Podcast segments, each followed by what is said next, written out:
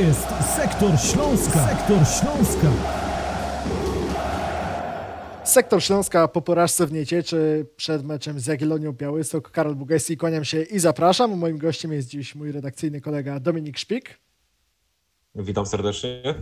Sektor Śląska, czyli miejsce, w którym y, na wesoło, ale bardzo treściwie analizujemy mecze Śląska-Wrocław i mam wrażenie, Dominik, że ten mecz w Niecieczy, no to właśnie był taki konkretny, ale z dużą domieszką radości, braku kontroli nad tym, co się działo, szczególnie w formacji defensywnej. Czy ta defensywa to, to był klucz do porażki Śląska, porażki niespodziewanej, co tu dużo ukrywać, z Beniaminkiem Ekstraklasy? Na pewno była kluczowa. No jeżeli dajemy mm, przedostatniej na tamten moment drużynie w tabeli wbić sobie trzy bramki, no to, to jednak o czymś, o czymś coś, cztery bramki, przepraszam, to jednak o czymś to świadczy.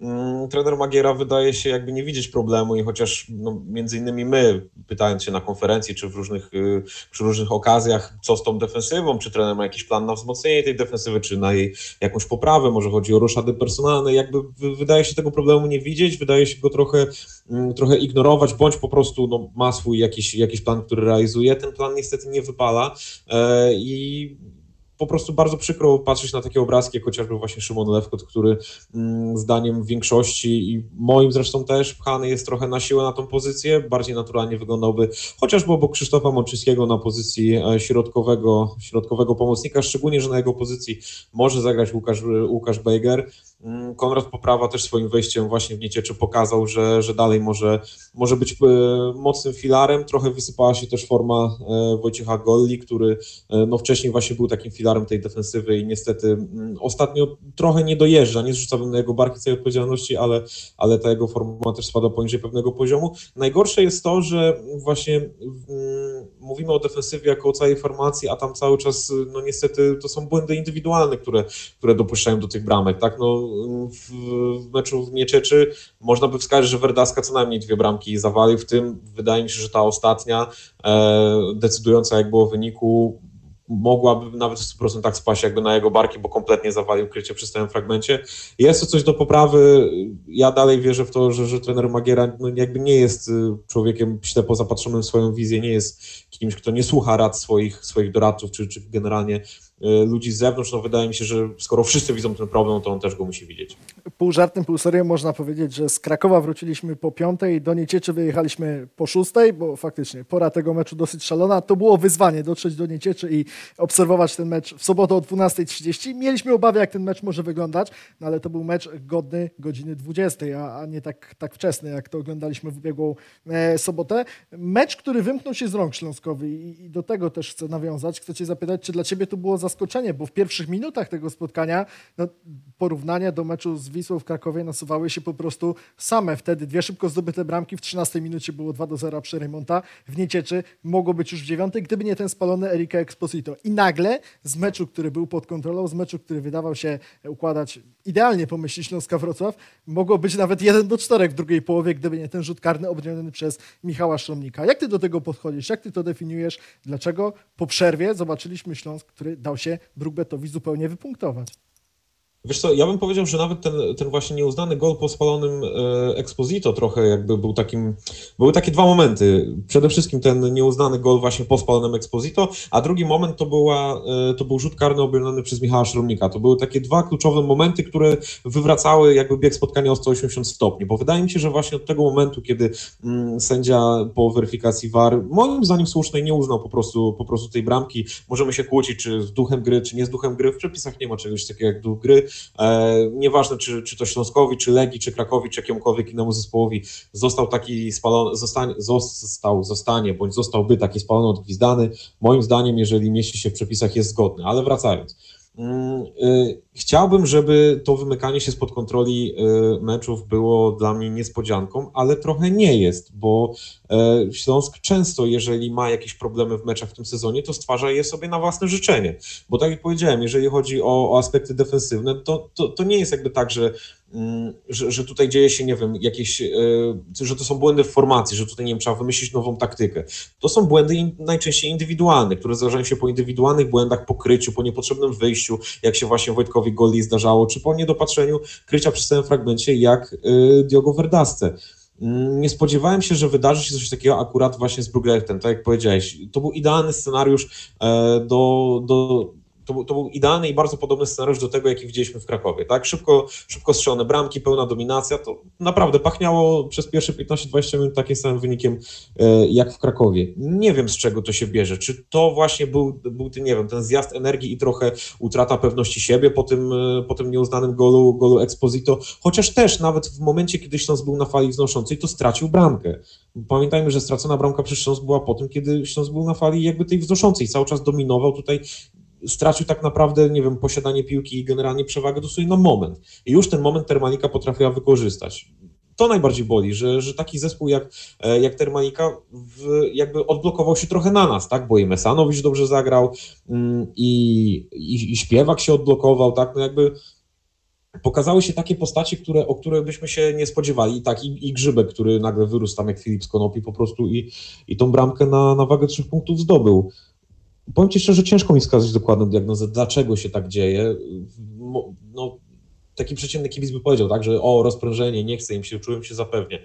E, może to też wynikać trochę z niejakości mm, naszego środka pola, który wydaje mi się, że jest taki, mm, nie potrafimy go do końca zapanować i w tej ofensywie też polegamy w dużej mierze na indywidualnościach, jak Exposito czy Praszelik, a jakby mm, nie mamy takiej większej zespołowości, jeżeli chodzi o prowadzenie gry. Ja wiem, że Śląsk bardzo rzadko, żeby nie powiedzieć wcale, nie grał nigdy jakimś takim bardzo e, złożonym atakiem pozycyjnym, ani gdzieś tam to prowadzenie piłki u nas nigdy nie było na najwyższym poziomie.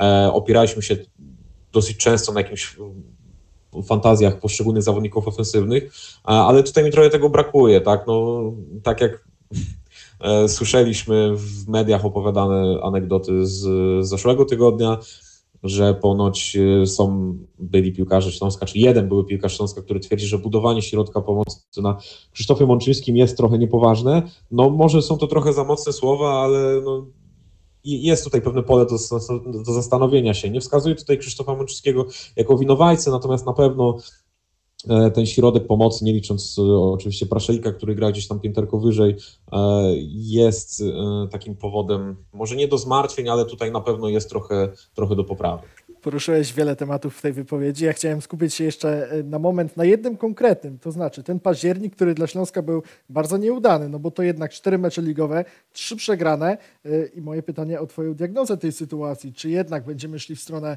to były trzy zupełnie różne porażki w Poznaniu z Lechem, u siebie z Rakowem, ostatnio z Brookbetem, ta, ta, ta ostatnia porażka, której zdecydowanie najbardziej można było uniknąć, bo przegrana, jak wspomniałeś o, o tym golu Mateusza Grzybka w ostatniej akcji meczu, ale właśnie, czy Śląsk się rozregulował, czy to jest jakiś przykry zbieg okoliczności i nie należy się specjalnie niepokoić?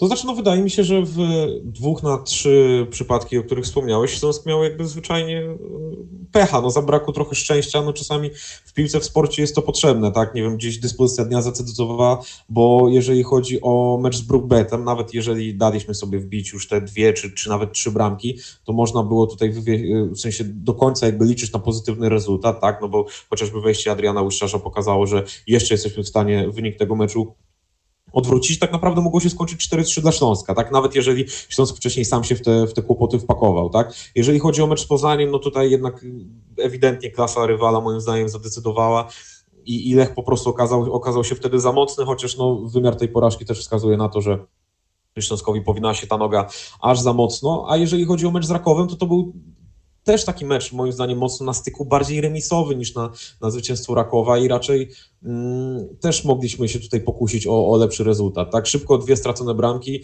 w drugiej połowie, mm, niedopilnowanie tutaj ani Gutkowskiza, ani Iwiego Lopeza, którzy, którzy po prostu zagrali koncert.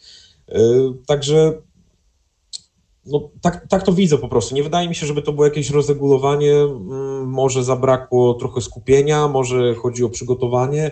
E, może chodzi właśnie znowu tak o tą dyspozycję dnia i o te indywidualne błędy, bo, bo, bo to jest taka, taki główny problem, mi się wydaje, z którym Śląsk się boryka od, od, dłuższego czasu i ciężko jakby tutaj mm, wskazać taką dokładną, dokładną przyczynę. Mi się wydaje, że Śląsk mimo tych, tych kłopotów w październiku e, jakby do końca, nie tylko rundy, ale również i sezonu będzie się liczył Mm, o, o najwyższe lokaty. Bardziej bym się pokusił o 3-4 niż o 2-1, no bo jakby widzimy, że, że liga powoli staje się mm, taką ligą dwóch prędkości, no bo mamy tą czwórkę Lech, Lechia, Pogoń, Raków, e, potem jest pięć punktów, jest Śląsk, Radomiak, Piast, Krakowia.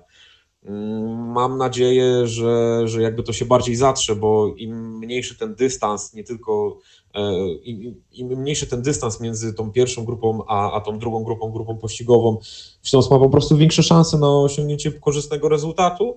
E, nie wydaje mi się, żeby te kłopoty potrwały, potrwały długo, e, natomiast no, listopad na pewno będzie tutaj w tym kontekście kluczowy i, i dopiero po tym miesiącu będziemy mogli powiedzieć, o co Śląsk tak naprawdę będzie się bił do końca. W piątek, 5 listopada, minie dokładnie 7 miesięcy od pierwszego meczu trenera Jaska Magiery na ławce Śląska Wrocław. Wtedy to był mecz z Jagiellonią, wygrany w Białymstoku 1 do 0. W 14 kolejce Ekstraklasy zespół z Podlasia przyjedzie na stadion Wrocław. Chciałbym Cię na sam koniec naszego dzisiejszego spotkania zapytać o Twoje przewidywania przed tym meczem. Co mam na myśli? Czy większej liczby spraw w kontekście Śląska przed tym spotkaniem jesteś pewien? Czy są takie aspekty, e, które trener Jacek Magiera w tym czasie wypracował już na tyle, że, że po prostu możemy się tego spodziewać i to najpewniej się sprawdzi? Czy jednak, również biorąc pod uwagę te ostatnie mecze, coraz więcej e, kwestii wzbudza Twój niepokój, może, może po prostu brak pewności? Wiesz co, mecz z Jagiellonią najbardziej zastanawia mnie w ogóle przede wszystkim w jakiej formie przyjedzie do nas Jagiellonia. To znaczy e, Jagiellonia w tym sezonie to jest e, ten taki zespół, wiesz, dosłownie z środka tabeli, który raz coś wygra, raz coś zremisuje, raz coś przegra i tak Wiesz, to wymieniłeś będzie kilka tak? drużyn, wymieniając te, te tabele przed chwilą. Do Jagiellonii nie dojechałeś, ona jest tak nisko, gdzieś tam w środku. Nie no, dziewiąte miejsce, no jest na równi z Krakowem, jakby mam, to szczęście, że, że przed chwilą właśnie odpaliłem sobie tabelę, żeby, żeby fopa nie popełnić. E, jest, jest na równi punkt, ale jest też na równi punktami ze Stalą z Zagłębiem Lubin, czyli te miejsca 8-11 jakby e, wyglądają jak wyglądają, ale no nie chcę recytować jakby, jakby wszystkich, y, wszystkich miejsc w tabeli. Chodzi mi po prostu o to, że, że ten zespół y, trenera Mamrota no jest taki trochę nijaki, tak, obok właśnie chociażby, nie wiem, takich zespołów jak, jak Górnik Zawrze czy Zagłębie Lubin, które najbardziej mi się kojarzą z taką niejakością, bo właśnie no, raz coś wygrają, raz coś przegrają, raz zremisują i to jakby o niczym te wyniki nie świadczą. W sensie jakby, nie wiem, nawet jakby Jagiellonia, Jagiellonia wygrała z Lechem w tym sezonie 1-0 i ten wynik o niczym kompletnie nie świadczy, tak? E, Zagłębie i Górnik też miały lepsze mecze, mieli gorsze, nic to kompletnie nie świadczy. Ta drużyna może zrobić na sezonie Wrocław dosłownie wszystko, moim zdaniem, może równocześnie wygrać 3-0, a może i przegrać 5-0, tak? Mm, jeżeli chodzi o to, czego jestem pewny, a czy, czy, czy, czy czegoś jestem pewny w, w, kontekście Śląska, tak jestem pewny, że trener, że, że Boże, przez chwilę chciałem powiedzieć trener Lawiczka, nie wiem dlaczego, ale wydaje mi się, że trener Magiera e, czymś nas zaskoczy. E, wydaje mi się, że mecz z Niecieczą mimo wszystko może być takim, tak przelać pewną czarę goryczy, może może zrezygnuje faktycznie z tego Lewkota na środku obrony, może postawi na kogoś innego. E, chociaż zmian personalnych też za dużo bym się, bym się nie spodziewał. E, wydaje mi się, że no, będzie ten zespół pałał taką rządzą chęcią odegrania się, chęcią pokazania, że, że no był to, że ten, ten miesiąc generalnie cały powinien pójść w zapomnienie, oprócz tego meczu z Wisłą, chociaż tak jak też rozmawialiśmy, ten mecz z Wisłą mm, nie można po nim wyciągać daleko idących wniosków, bo, bo tutaj po prostu klasa rywala e, przeważyła o tym wyniku.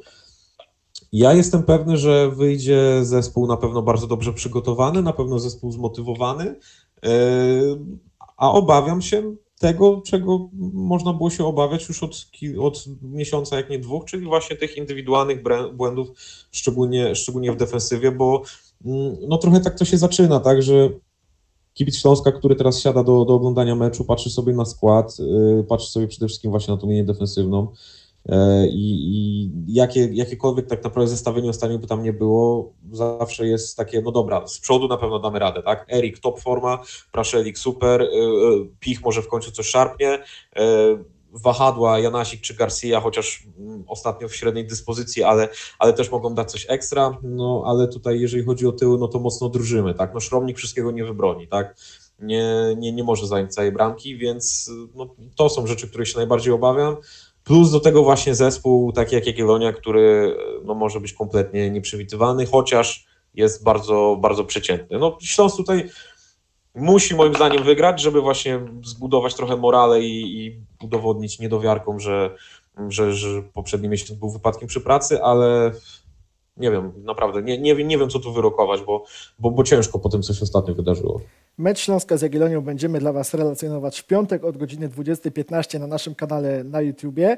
Nasz kanał na YouTubie ma już 10 tysięcy subskrybentów. Dziękujemy oczywiście wszystkim, którzy są z nami. Zachęcamy do subskrypcji tych, którzy jeszcze się na to nie zdecydowali, no bo taki wynik no, po prostu wskazuje na to, że głupio nie być w gronie tych subskrybentów. Kto jeszcze tego nie zrobił, tego, tego zachęcamy, bo tam bardzo dużo atrakcji, nie tylko transmisje meczów Ekstraklasy i Pucharu Polski z naszym komentarzem, także podcast e, Tylko Śląsk, Sektor Śląska, również e, oprawy, doping, to wszystko, czego absolutnie żaden kibic Śląska Wrocław przegapić po prostu nie może. To był podcast Sektor Śląska. Moim gościem był Dominik Szpik. Kłaniam się, dziękuję. Karol Bugajski, dziękujemy za dziś. Hej Śląsk! To jest Sektor Śląska. Sektor Śląska.